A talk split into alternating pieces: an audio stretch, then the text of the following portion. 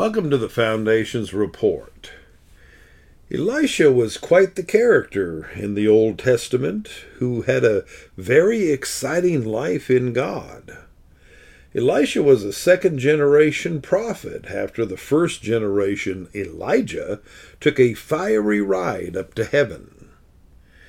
He started out as an understudy to Elijah and witnessed all the wonderful miracles Elijah performed by the Spirit of God.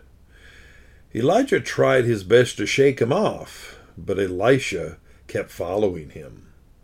You see, Elisha saw the power of God in Elijah and wanted some of that for himself. Pastors, have you ever had someone want to hang around you because of the power of God they see in you? Then one day Elijah was due to be taken up to heaven in a whirlwind, and all the prophets knew it was going to happen. When true prophets of God hear from the Lord, their words are confirmed, and God says the same thing. When I hear two prophets disagreeing, I wonder what network they are tapped into, and which one, if any, are hearing from God. God doesn't talk out of both sides of his mouth. In 2 Kings 2, we see it recorded what actually happened, and what a story. The prophets kept coming up to Elisha, asking him if he knew his master would be taken to heaven today.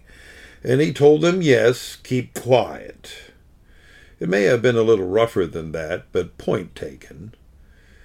Then Elijah traveled to several locales, trying to shake off Elisha and telling him to stay there. But Elisha was determined to see this great thing happen to Elijah. Elijah asked him, What do you want from me?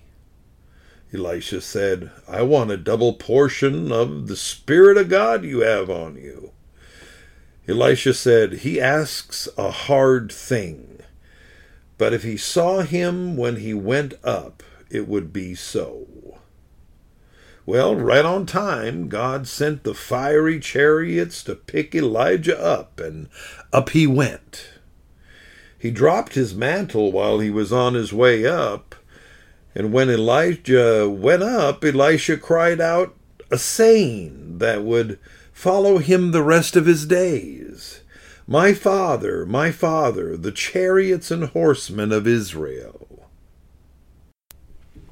Elisha picked up the mantle that Elijah dropped and went to the Jordan River and called out to God, Where now is the God of Elijah? and struck the waters, and they went in two.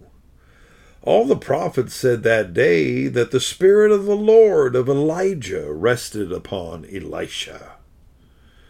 The thing about these two prophets was that they both were filled with the Spirit of God. Elisha, as we see later in life, was filled to the bone.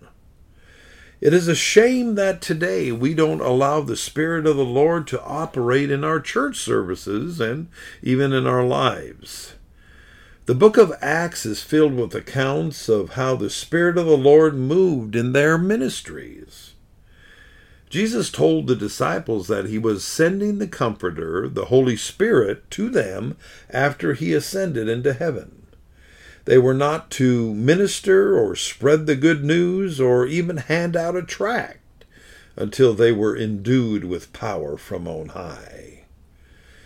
When the Holy Spirit made his whirlwind entrance into an upper room and filled all of them, they all knew that he had come and they allowed him to have his way. Does your church let the Holy Spirit have his way? Is he welcome there? Is he present there?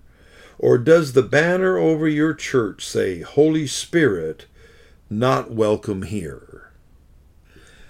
It is clear in this time of devastation in our land that we need the Holy Spirit to move in a great way we need men and women who are filled to the bone by the Holy Spirit, and with that anointing move forth in God to change lives in our land.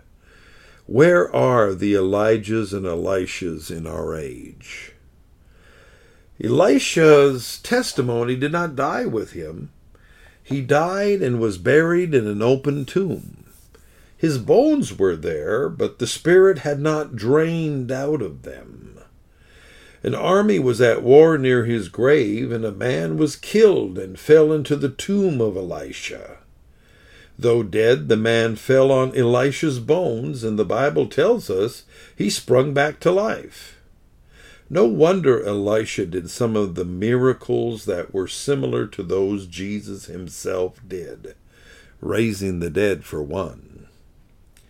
When you are filled with the Spirit of God, you have the power to turn the world upside down with this gospel. My question is, are you filled with the Spirit of God? And two, what are you doing for God with the power that He gave you? The Foundation's report is heard daily, Monday through Friday, on the Foundation's podcast Facebook page and on the Foundation's channel on YouTube and on various podcast distributors via audio feed. Be sure to tune in.